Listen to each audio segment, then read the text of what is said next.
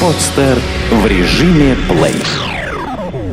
Авторская программа Анатолия Кутузова «Время действий».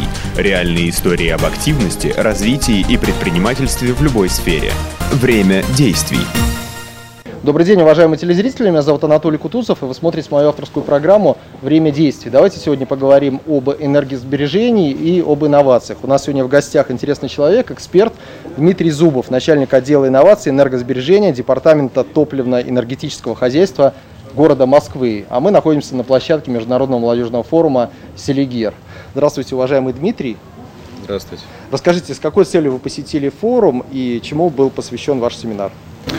Ну, э, форум Селигер интересное мероприятие. Здесь много молодежи, много новых интересных идей. А так как э, отдел, которым я руковожу, называется отдел инноваций э, в энергетической отрасли, соответственно, приехали сюда черпнуть вот этой вот молодежной энергетики, рассказать о нас и, может быть, найти что-то интересное для нашей отрасли. Скажите, первый вы раз посещаете Селигер? Да, это мой первый раз. До этого я только наблюдал за Селигером по телевизору. Здесь вот я первый раз. Ну, оправдались ожидания? Да, очень интересно. И мне сказали, что с погодой в этом году нам повезло. Да, в том... что до этого все время как-то, надеюсь, это хороший знак.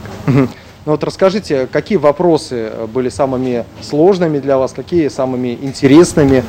Что вы отмечаете? Ну, первое, что удивило, это подготовленность аудитории. Я все-таки было опасение, что молодежь, которая придет э, послушать, э, будет не, подго- не готова э, к предметному разговору. На самом деле вопросы были достаточно предметные и получился такой профессиональный диалог. Расскажите о своем опыте, как вы стали руководителем вот такого серьезного отдела э, и как вы стали госслужащим. Ведь это отдельный такой виток карьеры. И... Да. Ну, э, значит, э, вопросами энергоэффективности я занимаюсь с 2009 года. Фактически с того момента, как был выпущен закон федеральный 261, был сформирован значит, проектный офис по энергоэффективности при комиссии по модернизации при президенте Российской Федерации. И я был там руководителем проекта «Энергоэффективный социальный сектор».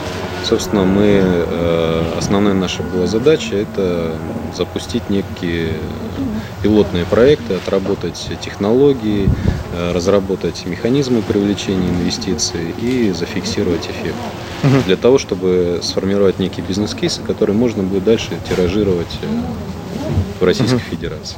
Ну, насколько я знаю, в, в качестве госслужащего вы выступаете не так давно.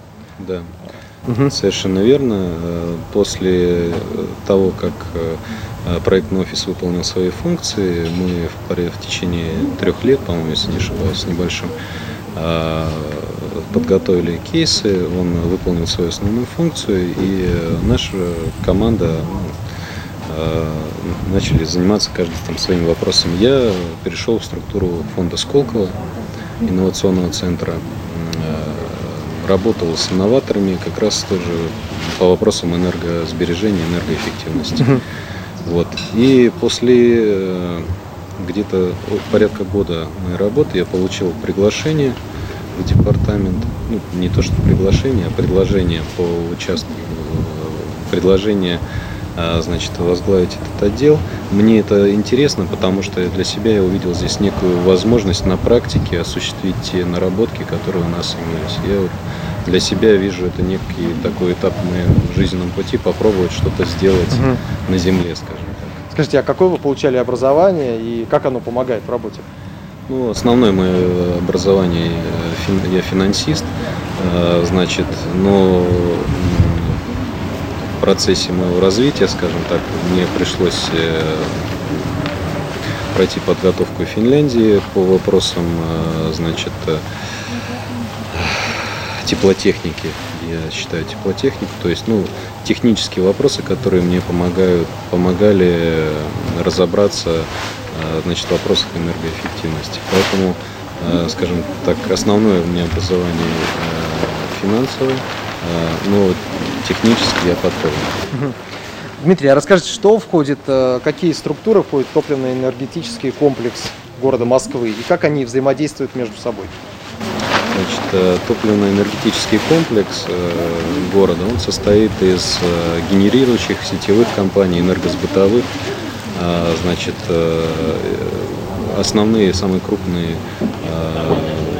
производители тепла и электроэнергии, это компания МУЭК, Мосэнерго, соответственно, крупнейшие сетевые компании это э, ОЭК компания и э, МАЭСК, которые позволяют нам обеспечить э, снабжением электроэнергии потребителей. И ну, крупнейшие сбытовые компании это Мосэнергосбыт, Мосводоканал, Мосгаз, то есть все, что связано с генерацией, передачей энергии и э, распределением потребления, ну, угу. со всеми этими вопросами. А, ну вот поподробнее, какие именно вопросы курирует департамент среди всех этих вот э, организаций, и какое регулирование он проводит? Ну, э, значит, э, если начать э, с более предметных вещей, то, например, э, уличное освещение города Москвы. Угу. Здесь полностью весь этот вопрос от э, э, эксплуатации уличного освещения, модернизации, э, обеспечения уровня освещенности. Это все занимается наш департамент, компания Моссвет, наше подведомственное учреждение. И здесь делает такой достаточно большой блок. Кроме этого, все, что связано с архитектурно-художественной подсветкой города, если были зимой в Москве и э, видели вот это новогоднее убранство, этим, собственно, тоже занимается наш департамент. Если говорить про э, регулирование отрасли энергетики, здесь вопросов очень много. Разумеется, э, мы все в двух словах не пишешь. То есть вообще полное взаимодействие всех э, ресурсов энергоснабжающих компаний мы курируем. Ну, вот об энергоэффективности говорится очень много. Как вам кажется, какими критериями должна обладать компания для того, чтобы ее можно было назвать энергоэффективной? И существуют ли примеры западных топливно-энергетических комплексов а, или вот и компаний, на которые вы ориентируетесь? Ну, а, на мой взгляд, энергоэффективность, если говорить про компанию, то это синоним, синоним вообще эффективности компании, да? потому что основная задача любой компании это получение выгоды. Выгода складывается из двух частей. Это э, доходная часть и затратная часть. Соответственно, если компания неэффективно потребляет энергоресурсы, которые участвуют в процессе производства, то она просто лишает себя прибыли. Поэтому для меня энергоэффективность это синоним экономической эффективности. Вот я знаю, что вы э, на семинаре рассказывали об интересном опыте внедрения инноваций в московском топливно-энергетическом комплексе, который позволит э, каким-то образом экономить э, деньги жителям домов на потребление энергии. Вот, э, скажите, что, что имеется в виду?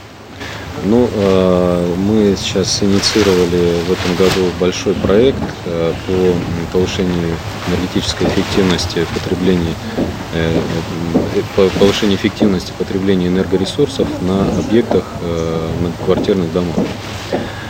А, основная проблема здесь в том, что достаточно большой сектор и никаких бюджетных средств не хватит для того, чтобы модернизировать инфраструктуру на объектах потребления. И тот потенциал экономии, который содержится в расточительных домах, а, собственно, мы вот продумали схему, которая позволяет этот потенциал превратить в инвестиции. Угу. Это форма так называемого энергосервисного контракта, когда инвестор за свой счет на объекте потребления реализует энергосберегающие мероприятия, а, обеспечивает в течение срока действия контракта определенный уровень экономии И, соответственно, из этой экономии, которая складывается, он получает возврат своих инвестиций. Ну вот поподробнее, как это осуществляется на практике? Вот существует здание, дом. Жильцы э, жалуются на неэнергоэффективные модели, которые у них там в квартире. То есть они много, им кажется, что они много платят электроэнергии. Вот, при этом в течение зимы выключается свет и не всегда есть отопление. Вот, э, у вас есть инновационная методика. Вот, есть инициатор в доме, э, который, как обычно, собирает подписи и предлагает внедрить какую-то, допустим, технологию или инновацию. Вот как дальше вы работаете с такими жильцами и каким образом э, жильцы вообще могут узнать об этой инновации? Потому что ну, это возможно. А, мы, значит, э, пошли немножко от обратного. Мы провели анализ потребления энергоресурсов в жилом секторе, сравнили между собой дома одинаковых серий, э, выявили те дома, на которых по удельным показателям объемы потребления выше среднего. Очертили этот круг там, до порядка 8 тысяч домов и э, сделали более глубокий анализ и э, начали работать с префектурами. С префектурами относительно популяризации вопросов э, энергосбережения и рассказывали им про схемы энергосервиса. И, э, собственно, сейчас мы упаковываем проект таким образом, что э, на собраниях жильцов обученные сотрудники префектуры, управляющих компаний, представители энергосервисных компаний, наши специалисты жителям разъясняют преимущества энергосервиса. Э, в любом случае, если жители не разобрались, то эта схема работать не будет. Поэтому очень важно здесь сделать акцент на вот этот вопрос популяризации энергосбережения. Мы просто людям рассказываем о возможностях и э, говорим им о том, как это сделать. Разработана типовая схема. Э, вот вы задали вопрос, что, вот, что мне делать, если я хочу да, меньше, платить, за меньше платить за электроэнергию. У нас есть э, прям пошаговый план, который размещен у нас на сайте, с ним может э, любой житель ознакомиться. А, мы формируем а, горячую линию по этим вопросам, когда жители, если не разобрались, у них есть какие-то детальные вопросы, они могут позвонить в специализированное учреждение и ну, некий центр компетенции, где им помогут с этими вопросами разобраться. И, а, собственно, инициировать проекты по реализации энергосервиса. А вот вы говорите, что если э, жители разобрались, а если не разобрались, то это невозможно. Какие возникают вопросы, какие препятствия для того, чтобы такую технологию внедрять? Кто обычно против? В первую очередь э, всех, ну вообще э, э, жители у нас очень осторожно относятся к каким-либо инициативам. Тем более, когда от них не требуют денег. А, значит, э, очень сложно поверить в то, что придет э, какая-то организация и начнет устанавливать оборудование за свой счет, а не попытается у них э, получить какие-то деньги до того, как они установили это оборудование. Эффективность этой модели заключается в том, что житель не платит за оборудование, а житель платит за эффект. Если нету экономии, то и платить не за что. Поэтому здесь очень эффективное взаимодействие между жильцами и э, энергосберегающей компанией, энергосервисной компанией. Вот. Поэтому основное, основное препятствие, либо барьер, который нужно преодолеть, это как раз э, вопрос разъяснения жителям. Угу. Нужно просто доходчиво объяснить, э, зачем к ним пришли, почему вдруг э, э, им нужно начинать экономить. Угу. Но, видимо, жильцы опасаются, что хотели как лучше, а получилось как всегда. Вот есть недоверие к русскому ЖКХ. Да, поэтому мы, мы это тоже понимаем, и мы э, за то, чтобы в этих отношениях участвовало и правительство Москвы в лице э, значит, местных управ, в лице э, управляющих, в лице э, значит, представителей нашего департамента, которые э, помогут э, им разобраться Э, в оценке эффектов, а правда ли достигнута экономия, да? Потому что э, вот эта зима была у нас теплой. И вне зависимости от того, реализовывались ли там мероприятия или нет, относительно прошлого года а экономия в любом случае ну, нам, э, сэкономить нам позволила природа. Да? А как, как, как посчитать эти эффекты? Есть э, сложные методики, с которыми жителям сложно, э, трудно разобраться, которые позволяют оценить эффекты в сопоставимых условиях, скажем так. Ну вот скажите, а, есть такой момент, что когда как раз происходит теплая зима, то случается в квартирах перегрев в какой-то момент, потому что теплеет раньше, а батареи выключаются как-то в каком-то режиме всегда в приблизительно в одно и то же время. И получается, что зимой было холодно, может быть, а в тот момент, когда уже можно отключить электроэнергию, в квартирах жарко. Вот данная система предлагает какое-то решение этого вопроса? Ну, безусловно, если мы сейчас уже начинаем говорить про конкретные мероприятия, которые мы обсуждали, э, значит, если говорить про установку индивидуальных тепловых пунктов, они как раз и позволяют э, регулировать этот вопрос и исключить перетоп. Угу. почему это происходит? Не потому, что энергетики такие плохие, они хотят нас всех э, обеспечить максимальную температуру в квартирах и попросить за это деньги. Это не так. На самом деле система московская энергетическая, она очень большая, очень э, э, неповоротливая в том плане, что нельзя э, там, в течение нескольких часов снизить температуру теплоносителя.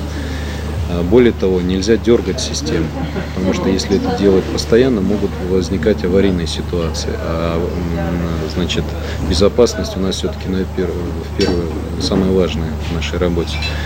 А, поэтому, значит, есть мероприятия, которые позволяют э, регулировать подачу тепла непосредственно на объекте. И э, работает это так, то значит, там стоит оборудование, которое позволяет оценивать температуру внутри помещения и наружного воздуха и отбирать из сети то тепло, которое необходимо для обеспечения э, необходимого температурного режима в квартире. Скажите, а вот э, примеры вот этих автоматизированных узлов управления электроэнергией, это, те, да, это российская разработка, либо есть аналоги на Западе? Ни, ни в коем случае это, ну, это, это, эта технология уже очень давно используется во всем мире. Более того, она давно используется и в России.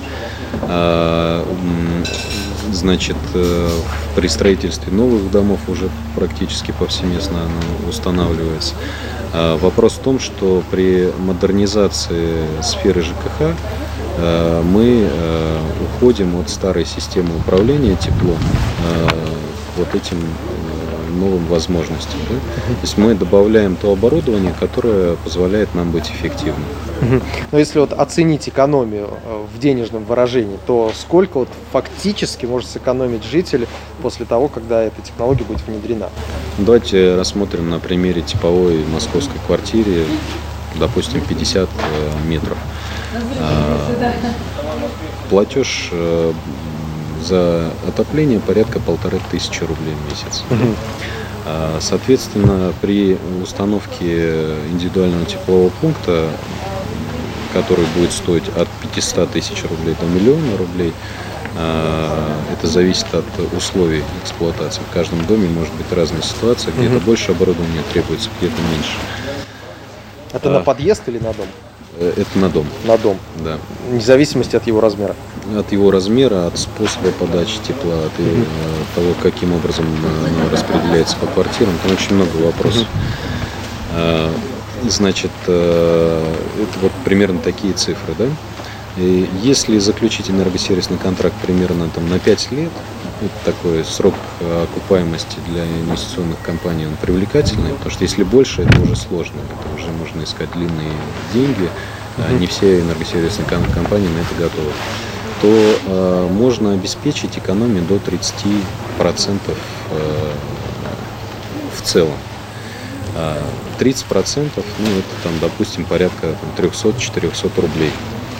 А, но а, нужно понимать, что эти 300-400 рублей это не те деньги, которые сразу житель получит в виде экономии, потому что инвестиционная компания у нас сделала затраты, И в течение срока энергосервисного контракта эти деньги, эта экономия, она распределяется между жителями и энергосервисной компанией в той пропорции, в которой они договорятся. Угу. Это, кстати, может быть э, предметом торгов когда придут несколько компаний, и они между собой будут угу. конкурировать. Одна скажет, что мне нужно 80% от экономии, другая скажет, что мне нужно 60%. Угу. И жители уже могут э, выбрать, с кем им выгоднее работать. Вот, соответственно, угу. Самое интересное, ну, в течение э, срока энергосервисного контракта это может быть небольшая сумма, там порядка 4000 рублей в год. А, но самое интересное наступает ну, в тот момент, когда у нас энергосервисный контракт заканчивается, когда весь объем экономии а, принадлежит а, жителю. Это значит, что он будет экономить порядка 6 тысяч рублей в год. 6 тысяч рублей в год? Да. Если посчитать на весь дом, получается серьезные цифры. И по нашим экспертным оценкам, для того, чтобы обеспечить реализацию мероприятий на 8 тысячах объектах, которые мы просматривали, потребуется инвестиции порядка 4 миллиардов рублей. Угу. Это внебюджетные средства, это, тот, это та самая тот самый потенциал экономии, который сейчас э, заложен в этих объектах. Но если говорить о внебюджетных средствах, а если подумать, возможно ли субсидирование такого э, внедрения и Могли бы вы содействовать в области привлечения кредитных э, займов э, для вот этих мы, да, мы компаний? рассматриваем сейчас есть новое э, такое новая тематика это субсидирование процентной ставки для энергосервисных компаний.